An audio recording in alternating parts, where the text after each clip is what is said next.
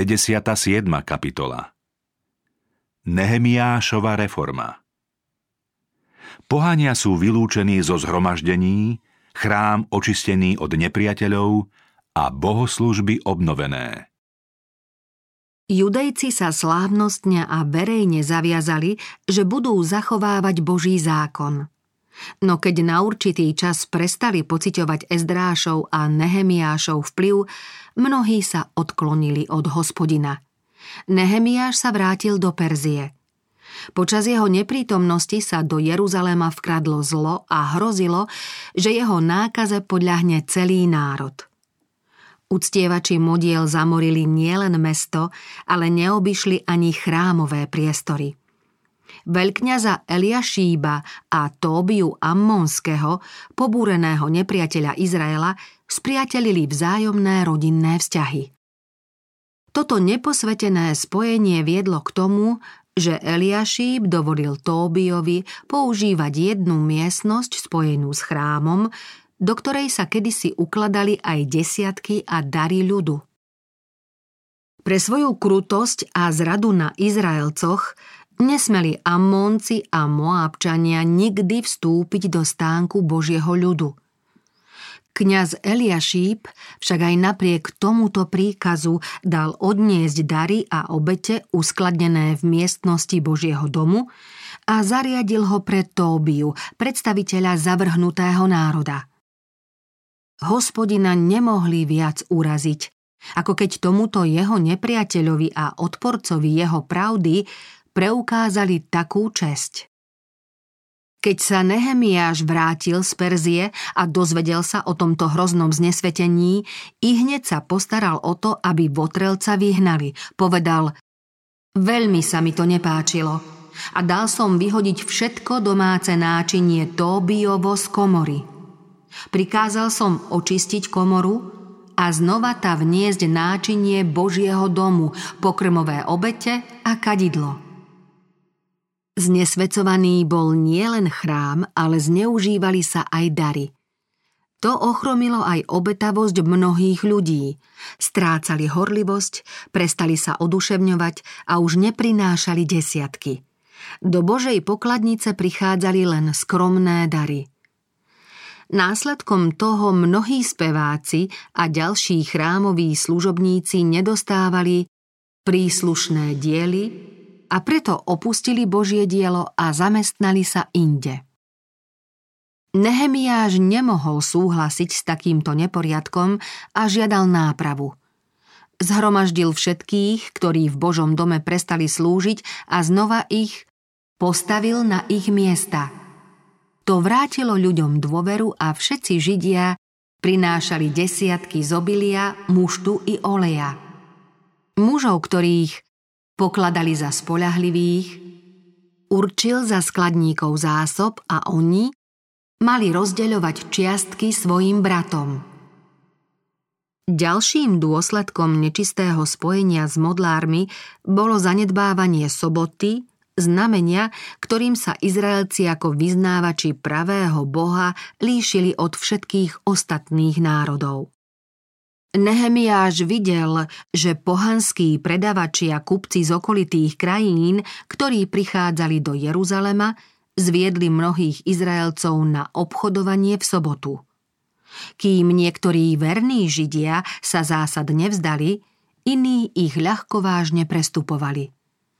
Tým vlastne uľahčili pohanom, aby aj svedomitejších Židov rýchlo ovplyvnili – Mnohí sa dokonca odvážili prestupovať sobotu verejne.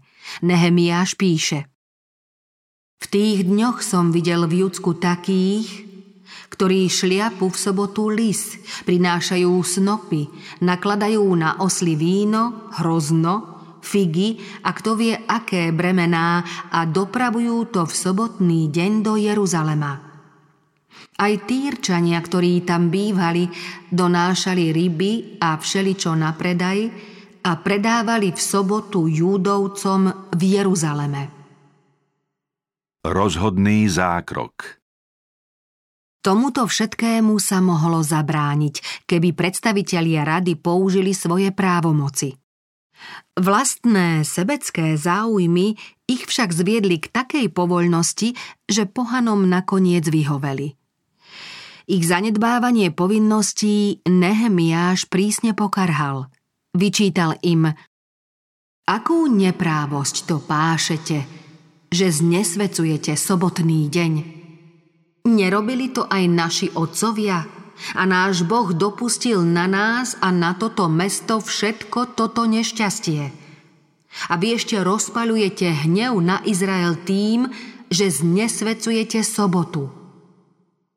A len čo padli na jeruzalemské brány tône pred sobotou, Nehemiáš rozkázal brány zatvoriť a do zakončenia soboty ich neotvoriť.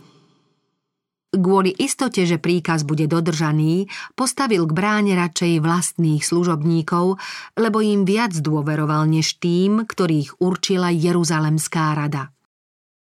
Kramári a predavači všelijakých vecí, ktoré mali na predaj, nocovali teda raz i druhý raz vonku pred Jeruzalemom, v nádeji, že sa im predsa len naskytne príležitosť obchodovať s obyvateľmi mesta alebo s vidiečanmi. Nehemiáš im varovne pohrozil, že toto už ďalej nemôžu beztrestne robiť. Povedal im, prečo nocujete pred múrom? Ak to urobíte ešte raz, stiahnem na vás ruku. Od toho času už neprišli v sobotu. Levitom dal príkaz strážiť brány, lebo vedel, že majú väčšiu autoritu než strážcovia spomedzi ľudu, ako aj preto, že sa od nich ako zamestnancov v Božej službe dá očakávať, že budú horlivejší v zachovávaní Božieho zákona. Potom sa Nehemiáš venoval opäť hroziacemu nebezpečenstvu, ktoré ničilo Izraelcov uzatváraním manželských zväzkov s modloslužobníkmi. V tých dňoch som tiež videl Židov, ktorí si vzali za ženy až dóďanky, Ammončanky a Moábčanky.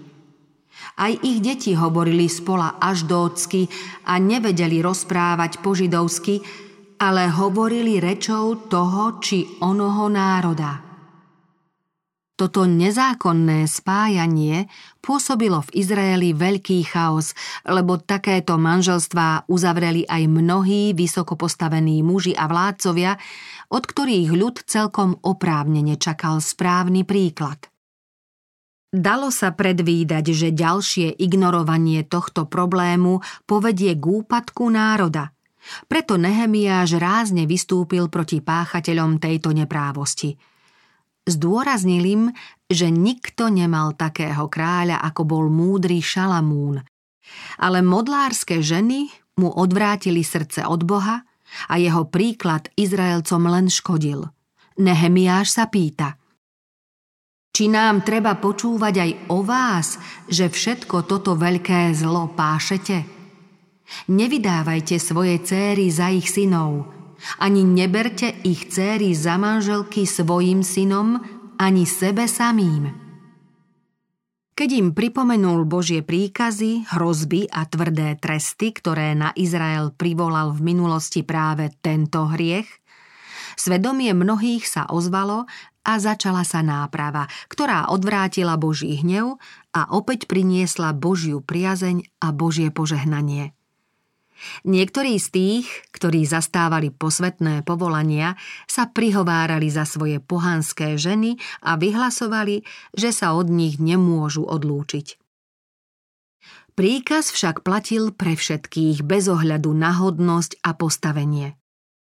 Kto ho odmietol, či to bol kňaz alebo šľachtic, musel opustiť hospodinovú službu – Veľkňazov vnuk, ktorý sa oženil s cérou slávneho Sanballata, prišiel nielen o úrad, ale bol aj vylúčený zo spoločenstva Izraela. Nehemiáš prosil Pamätaj to, môj Bože, tým, ktorí poškvrnili kňastvo a tú zmluvu, ktorú si s kňazmi a levitmi uzavrel. Dobrý príklad – Koľko slz a úzkosti stála táto vynútená prísnosť verného Božieho služobníka, ukáže len väčnosť. Proti odporcom bolo treba viesť ústavičný boj a žiaduci výsledok sa dal dosiahnuť len pôstom a pokornou modlitbou. Mnohí z tých, ktorí uzavreli manželstvá s pohanmi, sa rozhodli odísť do vyhnanstva a spolu s vyobcovanými Izraelcami sa pripojili k Samaritánom. Boli medzi nimi aj niektorí z bývalých predstaviteľov Božieho diela. Samaritáni v snahe posilniť toto spojenectvo slúbili, že príjmú židovskú vieru i zvyky. Títo odpadlíci, rozhodnutí prevýšiť svojich bývalých bratov, si na vrchu Gerizim postavili chrám ako prejav vzdoru proti Božiemu domu v Jeruzaleme. Ich náboženstvo pretrvávalo ako zmez židovstva a pohanstva. Tvrdili, že sú Božím ľudom a to bolo z pokolenia na pokolenie zdrojom roztržiek, žiarlivosti a nepriateľstva medzi oboma národmi. Ak má dnes obnova v cirkvi pokračovať, treba na to mužov ako boli Ezdráž a Nehemiáš, ktorí hriech neospravedlňovali ani ho slabožsky neodpúšťali, ale smelo obhajovali Božiu česť. Tí, ktorí sú za dielo zodpovední, nesmú byť ľahostajní k ukrivdám a zlo nemôžu zakrývať prejavmi falošnej lásky. Musia pamätať, že Boh nerobí rozdiely medzi ľuďmi a že prísnosť k niektorým jednotlivcom môže pomôcť mnohým iným. Nezabudnú, že kto chce karhať zlo, musí to robiť v Kristovom duchu. Ezdráž a Nehemiáš sa pri svojom diele korili pred hospodinom a vyznávali nielen svoje hriechy, ale aj prestúpenia svojho národa. Prosili o odpustenie, ako by sami boli priestupníkmi. Trpezlivo pracovali, modlili sa a trpeli. Bremeno služby v Božom diele im nesťažovali zjavní nepriatelia spomedzi pohanov, ale skôr im ho zhoršovala falošnosť tých, ktorí sa vydávali za ich priateľov a pritom svoj vplyv prenechávali zlu.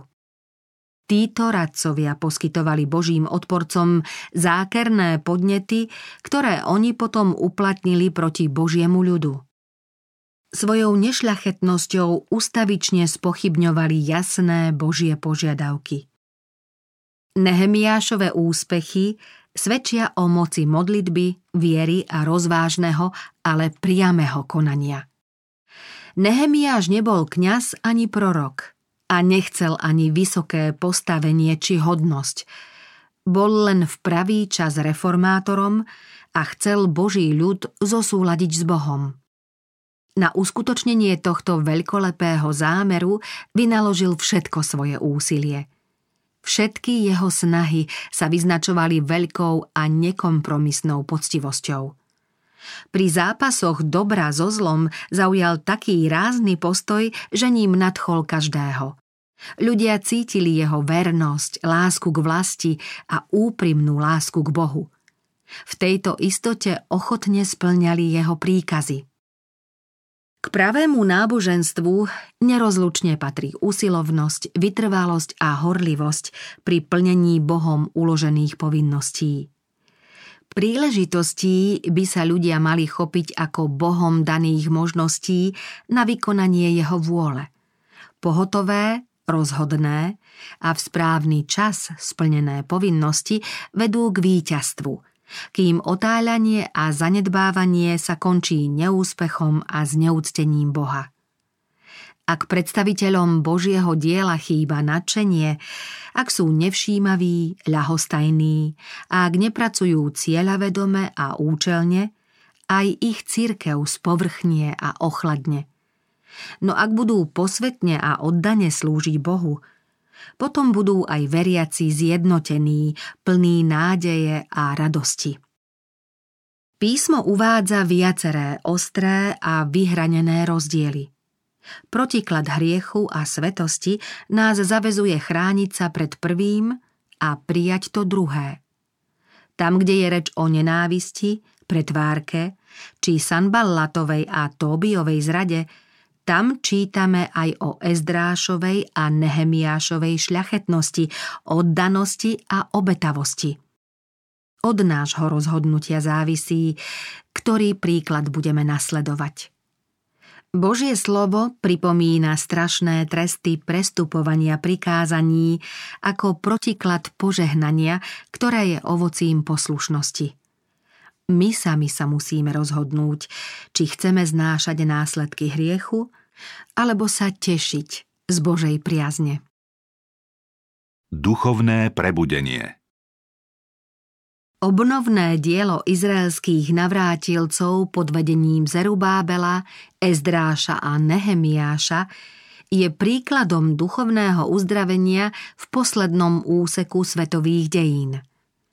Zvyšok Izraela bol slabý, vydaný na milosť a nemilosť nepriateľom, ale hospodin chcel prostredníctvom izraelského národa zachovať na zemi poznanie o sebe a o svojom zákone – Izraelci mali byť strážcami pravej viery a posvetných proroctiev. Ľud musel pri výstavbe chrámu a jeruzalemských hradieb veľa vytrpieť. Bol tu od samého začiatku veľmi silný odpor, ktorý bolo treba prekonať. Vedúci tohto diela, napriek ťažkému bremenu, ktoré museli znášať, napredovali v pevnej viere, pokore a v neochvejnej dôvere Bohu. Viera ich uisťovala, že Božia pravda zvíťazí. Ako kráľ Chyskýja, tak aj Nehemiáš držal sa hospodina, neodstúpil od neho a zachovával prikázania a hospodin bol s ním. Dielo vykonané za Nehemiáša je symbolom duchovnej obnovy, o ktorej Izaiáš napísal. Oni vystavajú pradávne zrúcaniny, postavia, čo bolo prv spustošené, obnovia zrúcané mestá cez pokolenia spustošené. A tvoji potomkovia vystavajú dávne zrúcaniny. Postavíš základy pre pokolenia.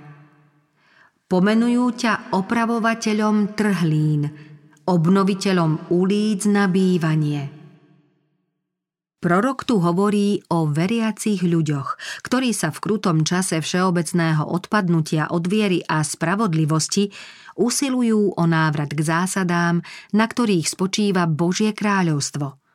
Sú to opravovatelia trhlín, ktoré boli urobené v Božom zákone, v múre, ktorým Boh ohradil svojich vyvolených.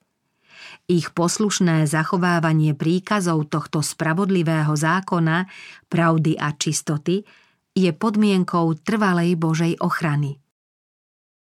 Prorok jednoznačnými slovami hovorí o mimoriadnom diele zvyškov ľudu, ktorý stavia ochranný múr. Ak zdržíš pre sobotu svoju nohu, aby si v môj svetý deň nerobil, čo sa ti zachce – a sobotu budeš volať rozkošou, svetý pánov deň hodným úcty a uctíš si ho, že nebudeš konať svoje cesty, vyplňať svoju vôľu a hovoriť reči, tak sa budeš kochať v pánovi a dám ti vznášať sa nad výšinami zeme. Nasítim ťa dedičstvom tvojho otca Jákoba, lebo hovorili ústa pánove. V čase konca má byť obnovené každé Božie nariadenie. Trhlina v zákone, ktorú urobil človek, keď zmenil príkaz o sobote, má byť zacelená. Reformačné zvyšky Božieho ľudu musia ukázať, že Boží zákon je pilierom každej trvalej nápravy a že sobota podľa štvrtého prikázania je pamiatkou stvorenia a stálou pripomienkou Božej moci – jasne a zreteľne musia dosvedčiť, že treba zachovávať všetky prikázania desatora. Povzbudzovaní Kristovou láskou musia s ním spolupracovať na výstavbe zničených miest. Musia byť opravovateľmi trhlín a obnovovateľmi ulíc na bývanie –